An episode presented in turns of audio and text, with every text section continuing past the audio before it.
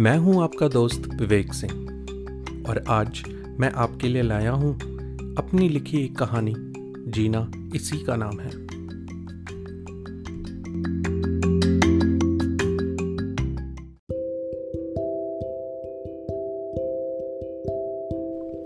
अरे बस करो, बहुत हो गया। खा लो खा लो, नहीं तो बोलोगे कि भूखा रख दिया मैंने। अरे ये ना निशा, तुम ठीक नहीं करती हो। क्या ठीक नहीं करती हो? प्यार प्यार में ज़्यादा खिला देती हो। अब वॉक करने जाना पड़ेगा। हाँ हाँ क्यों नहीं? जाओ जाओ। वैसे भी वॉक करने का तो तुम्हें बहाना चाहिए होता है। अब बहाना क्या? सोने से पहले वॉक करना अच्छी बात होती है। और तुम्हारी तो योगा क्लास में भी सिखाते होंगे। अच्छा ये बताओ, तुम चलोगी? नहीं। मेरी ऑफ़िस में कल मीटिंग है तो मुझे सोने से पहले तैयारी करनी है। तुम जाओ। मेरा पूरा ध्यान घड़ी पर था। साढ़े नौ बज गए थे। मतलब पार्क में अब सब पहुँच चुके होंगे। हाँ ये सच है कि मुझे वॉक करने का सिर्फ़ बहाना चाहिए होता है। वैसे तो वॉक करना भी एक बहाना है। सच तो ये है कि रोज़ सोसाइटी के लोग पार्क में इकट्ठे होकर गप्पे मारते हैं। और मैं भी इसीलिए जाता हूँ। वैसे ये लोग कोई बहुत करीबी दोस्त नहीं है मेरे, लेकिन इनसे बात करके मुझे बहुत अच्छा लगता है। रोज़ सब अपना अपना दुखड़ा रोने आते हैं। कोई अपनी जॉब से परेशान है तो कोई अपने बॉस से। कोई अपनी बीवी से परेशान है तो कोई अपने बच्चों से। और जिसकी ज़िंदगी में कोई परेशानी नहीं है, वो अपनी काम वाली बाई से परेशान है। और मैं, मेरी ज़िंदगी परफेक्ट है। मुझे किसी से कोई परेशानी नहीं है। पता है क्यों? क्योंकि मुझे पता है कि लोग मुझसे क्या उम्मीद रखते हैं और उन्हें खुद अपनी ज़िंदगी से क्या चाहिए, और मैं हमेशा वही करता हूँ। इसलिए सब लोग मुझसे हमेशा खुश रहते हैं और अपनी परेशानियों का हल ढूँढने मेरे पास आते हैं। वो सीक्रेट गेम्स में सही गए नवाज़ भाई ने। कभी कभी अपुन को लगता है कि साला अपुनिच भगवान है। तो रोज की तरह मैं फिर पहुँच गया पार्क में। और एक एक करके सब लोग शुरू हो गए। शर्मा जी का बेटा, वर्मा जी की सेक्रेटरी कुमार साहब की बीवी, गुप्ता जी के बॉस वगैरह वगैरह। काफ़ी देर तक बातें चलती रहीं। बातों के बीच मेरा ध्यान कुछ दूर एक बेंच पर गया। वहाँ एक आदमी कोट सूट पहन के बैठा था। ये थोड़ा अजीब लगा मुझे। रात के तकरीबन दस बजे सूट पहन के पार्क में कौन आता है? वैसे तो वो पार्क की दूसरी तरफ़ खेल रहे बच्चों की तरफ़ देख रहा था। लेकिन मुझे अच्छी तरह से पता था कि उसका सारा ध्यान हमारी बातों में था। थोड़ी देर में बातें खत्म हुई। सब लोग अपने अपने घर की तरफ़ जाने लगे। मैं सीधा उसकी तरफ़ गया। अपना हाथ उसकी तरफ़ बढ़ाते हुए मैंने कहा, हेलो, आई एम ऋषभ। उसने मेरा हाथ मिलाते हुए कहा, hello, mister Rishabh, I am Prabhu. तो आप जनरली सूट पहन के ही वॉक करने आते हैं या आज कुछ खास दिन है? नहीं, वो एक्चुअली मैं बताता हूँ। आप एक कॉरपोरेट जॉब करते हैं। आपको अचानक पता चला कि आपकी एक इंपॉर्टेंट मीटिंग आ गई है तो आप तुरंत तैयार होकर निकल पड़े। और यहाँ बैठ के आप या तो कैब का वेट कर रहे हैं या कोई आपको लेने आने वाला है है ना? बहुत जल्दी जज कर लेते हैं आप लोगों को। काम है ये मेरा। और मैं अपने काम में माहिर हूँ। और आपको ऐसा लगता है कि लोग अपनी ज़िंदगी में वही चाहते हैं जैसा आप सोचते हैं? हाँ बिल्कुल। उसने अपने मोबाइल की तरफ़ देखा। हम्म चलिए, ठीक है। मेरी कैब आ गई है, मैं चलता हूँ। फ़्लाइट पकड़नी है मुझे। उसने अपना बैग उठाया और जाने लगा। कुछ कदम आगे चल के वो रुका। और पलट कर बोला, मिस्टर ऋषभ, दुआ करूँगा कि काश एक दिन के लिए ही सही, लेकिन आप लोगों के दिल की आवाज़ सुन पाए। और ये कह के वो वापस चल दिया। मुझे उसकी बात कुछ समझ नहीं आई। मुझे लगा ज़्यादा काम करने वालों के साथ ऐसा हो जाता है, बेचारा। और मैं अपने घर की तरफ़ चल दिया। घर पहुंचकर मैं सीधा सोने चल दिया। मैं खुश था कि कल फ्राइडे है। वीकेंड की भीनी भीनी खुशबू आने लगी थी। आँखें बंद करके वीकेंड का प्लान बनाते बनाते मुझे नींद आ गई। ऋषभ ऋषभ उठो, सुबह हो गई है। ऑफ़िस नहीं जाना है क्या? मेरी नींद खुल गई। मैंने निशा की तरफ़ देखा। गुड मॉर्निंग गुड मॉर्निंग तुम्हारी चाय टेबल पे रखी है। ओके तुम्हारी वजह से आज मैं फिर लेट हो जाऊँगी। ये क्या था? मैं तो निशा की तरफ़ देख रहा था। मुझे उसकी आवाज़ कैसे सुनाई दी? उसके होंठ भी नहीं हिले पहले मुझे लगा कि शायद ये मेरा वहम था, लेकिन मैं नींद से उठ गया था तो ऐसे कैसे मुझे आवाज़ सुनाई दी? मुझे याद आया, निशा ने बताया था कि उसकी कोई मीटिंग है, शायद उसे जल्दी जाना है। तो मैं भी उठ के तैयार हो गया, लेकिन मुझे अभी तक कुछ समझ नहीं आ रहा था। थोड़ी देर में निशा ऑफ़िस के लिए निकल गई। कुछ देर बाद मैं भी अपने ऑफ़िस के लिए निकल गया। पार्किंग की तरफ़ जाते हुए गार्ड ने गुड मॉर्निंग बोला। जवाब देते हुए मैंने गार्ड की तरफ़ देखा। उसने नई वर्दी पहनी थी। मैंने उसकी तारीफ़ करते हुए कहा, अरे वाह, नई वर्दी अच्छी लग रही है। उसने मुस्कुराते हुए मेरी तरफ़ देखा। वर्दी ढंग से नहीं पहनूँगा तो फिर से कंप्लेंट नहीं कर दोगे मेरी। क्या? ये एक बार फिर हुआ। गार्ड के होठ हिले भी नहीं और मुझे उसकी आवाज़ सुनाई दी। कुछ तो गड़बड़ है आज मेरे साथ। मैंने सोचा ये हो क्या रहा है। लेकिन उससे ज़्यादा मैं गार्ड की बात के बारे में सोचने लगा। ये तो बहुत पुरानी बात है, तकरीबन चार छः महीने पुरानी। वो अपनी वर्दी कभी ठीक से नहीं पहनता था। हमेशा उसकी शर्ट बाहर रहती थी और वर्दी हमेशा गंदी रहती थी। मेरे हिसाब से वर्दी को ठीक से ना पहनना उसका अपमान करने जैसा है। और ये मुझे कतई पसंद नहीं है।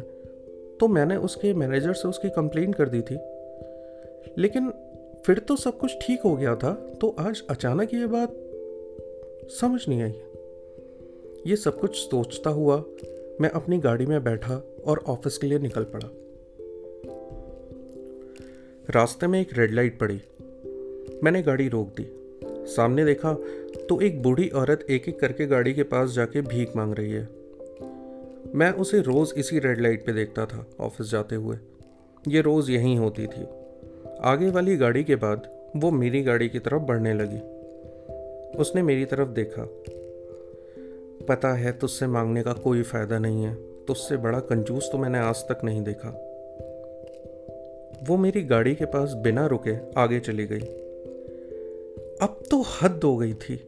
मेरी गाड़ी के शीशे भी बंद हैं और गाड़ी में म्यूज़िक भी बहुत तेज चल रहा है। फिर भी मुझे उसकी आवाज़ कैसे सुनाई दी? और हाँ मैं नहीं देता भीख। इसलिए नहीं कि मैं कंजूस हूँ, बल्कि इसलिए कि भीख मांगना और भीख मांगने वाले लोग मुझे नहीं पसंद है। तो क्या यहाँ भी मैं गलत हूँ? लाइट के ग्रीन होने पर मैं आगे निकल पड़ा। लेकिन मुझे समझ नहीं आ रहा था कि मुझे क्यों ये आवाज़ें सुनाई दे रही हैं। मैं परेशान हो गया था। तभी अचानक मुझे लगा कि शायद मुझे समझ आ रहा है कि मेरे साथ क्या हो रहा है। मुझे प्रभु की कही हुई रात वाली बात याद आई। दुआ करूँगा कि काश एक दिन के लिए ही सही, लेकिन आप लोगों के दिल की आवाज़ सुन पाए। मुझे नहीं पता कैसे, लेकिन मुझे जो सुनाई दे रही थी वो लोगों के दिल की आवाज़ थी। मुझे पता था ये मुमकिन नहीं है, लेकिन ये हो रहा था मेरे साथ, पता नहीं कैसे। ये सब सोचते हुए मैं ऑफ़िस पहुँच गया। पार्किंग में गाड़ी खड़ी करके मैं जैसे ही बाहर निकला, टाइसन दूर से भागते हुए मेरे पास आ गया। टाइसन एक छोटा सा पिल्ला था, जो इसी पार्किंग में रहता था। मुझे वो बहुत प्यारा लगता था। तो जब भी वो मेरे पास आता, मैं प्यार से उसे सहलाता था और फिर ऑफ़िस चला जाता था। टाइसन को भी अब बहुत अच्छा लगता था। यहाँ तक कि उसका नाम टाइसन ये भी मैंने ही रखा था। आज टाइसन को प्यार करते हुए मैं वो सारी बातें भूल गया, जो मैं रास्ते भर सोचते हुए आ रहा था। मैं झुक के टाइसन को सहला रहा था और वो अपनी मासूम आँखों से मेरी तरफ़ देख रहा था। मुझे यहाँ कोई प्यार नहीं करता। मुझे बहुत अच्छा लगता है जब तुम मुझसे प्यार करते हो तो। लेकिन मुझे कुछ खाने को भी दे दिया करो। मुझे यहाँ कुछ खाने को नहीं मिलता और मैं भूखा रह जाता हूँ। अब ये टाइसन की आवाज़ थी, जो मुझे सुनाई दी। दिल भर आया उसकी बात सुन के, मगर अभी मेरे पास कुछ नहीं था उसे देने के लिए। मैं चुपचाप उठा और ऑफ़िस की तरफ़ चल दिया। ऑफ़िस में घुसते ही सबने गुड मॉर्निंग विश करना शुरू कर दिया। सबको जवाब देते हुए मैं अपने केबिन की तरफ़ बढ़ने लगा। मेरे केबिन के ठीक सामने पूजा की सीट थी। उससे एक फ़ाइल लेने के लिए मैं उसकी सीट पर रुका। पूजा ने मेरी तरफ़ देखकर कहा, good morning, sir. Good morning Pooja. Office आते ही सबसे पहले मेरी सीट पर पहुँच गया। ठरकी कहीं का एक नंबर का। अब ये पूजा की आवाज़ थी। मेरे पैरों के नीचे से ज़मीन खिसक गई पूजा की बात सुनकर। लोग क्या क्या सोचते हैं मेरे बारे में? मैं बिना कुछ बोले अपने केबिन की तरफ़ चला गया। पूजा दो महीने पहले इस कंपनी में आई थी।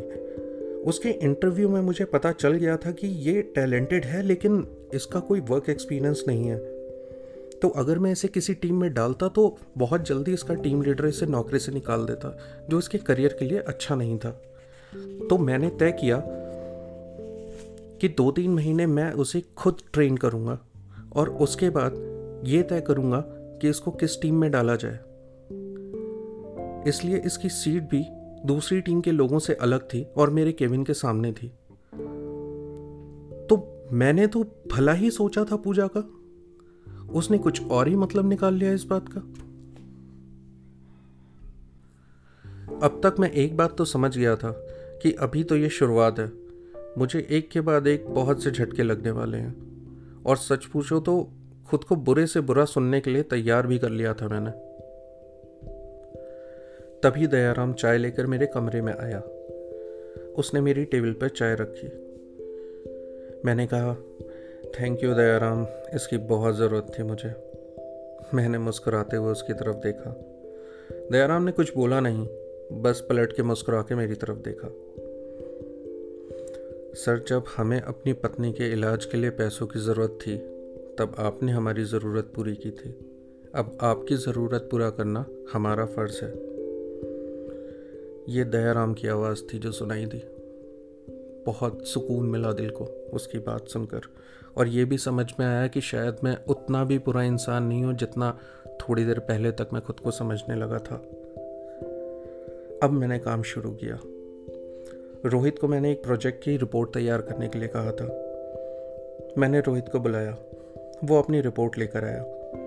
मेरी उम्मीद से कहीं बढ़कर रिपोर्ट बनाई थी उसने। बहुत बढ़िया रोहित, बहुत अच्छी रिपोर्ट बनाई है तुमने। मुझे तुमसे यही उम्मीद थी। थैंक यू सर मैंने रोहित की तरफ़ देखा और अब बारी थी रोहित की आवाज़ की और वो सुनाई दी मुझे। काम तो मैं हमेशा ही अच्छा करता हूँ सर और तारीफ़ भी हमेशा सुनता हूँ, लेकिन जब भी इंक्रीमेंट बोनस इंसेंटिव इन सब की बातें आती हैं तो मेरी गलतियाँ ज़्यादा बड़ी हो जाती हैं और काम पीछे छूट जाता है है ना? आज मैं समझ पा रहा था कि सच में इन लोगों को क्या चाहिए ज़िंदगी से। मैं ये नहीं कहता कि मैं पूरी तरह से गलत था, लेकिन खुद को बहुत बेहतर बना सकता हूँ अगर सच में मैं इन लोगों को समझने की कोशिश करूँ तो। आज का दिन बहुत लंबा था। मैंने एक एक करके सबसे बात करने की कोशिश की, या यूँ कहना चाहिए कि सबको समझने की कोशिश की, क्योंकि आज का ही दिन था मेरे पास ये काम करने के लिए। दिन खत्म हुआ और मैं घर की तरफ़ निकल पड़ा। आज एक अजीब सा सुकून मिल रहा था ऑफ़िस से घर जाते हुए, जैसे बरसों से रुके हुए सारे काम मैंने आज ख़त्म कर डाले हों। मैं घर पहुँचा। निशा पहले ही घर आ गई थी। मुझे देखकर उसने पूछा, बहुत थके लग रहे हो? आज कुछ ज़्यादा काम था क्या ऑफ़िस में? हाँ ऐसा ही कुछ। बहुत काम था आज ऑफ़िस में। अच्छा चलो फ्रेश हो जाओ। मैं चाय लेकर आती हूँ तुम्हारे लिए। ठीक है। मैं हाथ मुँह धोकर, कपड़े बदल कर वापस आया तो चाय तैयार थी। निशा ने चाय पीते पीते बोला, आज एफएम पे अनाड़ी मूवी के गाने सुनते सुनते वापस आ रही थी मैं। वो राज कपूर वाली। तब से ज़बान पे चढ़ गए उसके गाने। अच्छा आज जब तुम वॉक करने जाओगे ना तो मैं अनाड़ी मूवी देखने वाली हूँ। निशा, आज मेरा मन नहीं है वॉक पे जाने का। चलो आज साथ में मूवी देखेंगे। और हाँ मुझे पता है कि तुम्हें तेज़ आवाज़ में टीवी देखना पसंद नहीं है, और मैं हमेशा तेज़ आवाज़ में ही टीवी देखता हूँ। शायद मैंने कभी परवाह नहीं करी इस बात की, लेकिन आगे से ध्यान रखूँगा। सॉरी ऋषभ, तबीयत तो ठीक है तुम्हारी? क्या बातें कर रहे हो ये सब? हाँ अब तबीयत बिल्कुल ठीक है। अच्छा आज खाना मैं बनाने वाला हूँ तो क्या खाना है बताओ? हम्म क्या बात है। क्या खाना है? आलू के पराठे। Okay, ma'am. इस बार वीकेंड पे बहुत काम है, बहुत कुछ ठीक करना है। ये सोचते हुए मैं किचन की तरफ़ जाने लगा, और निशा ने तेज़ आवाज़ में अनाड़ी मूवी के गाने चला दिया। आज मुझे पहली बार इस गाने का असली मतलब समझ आया। किसी की दर्द मिल सके तो ले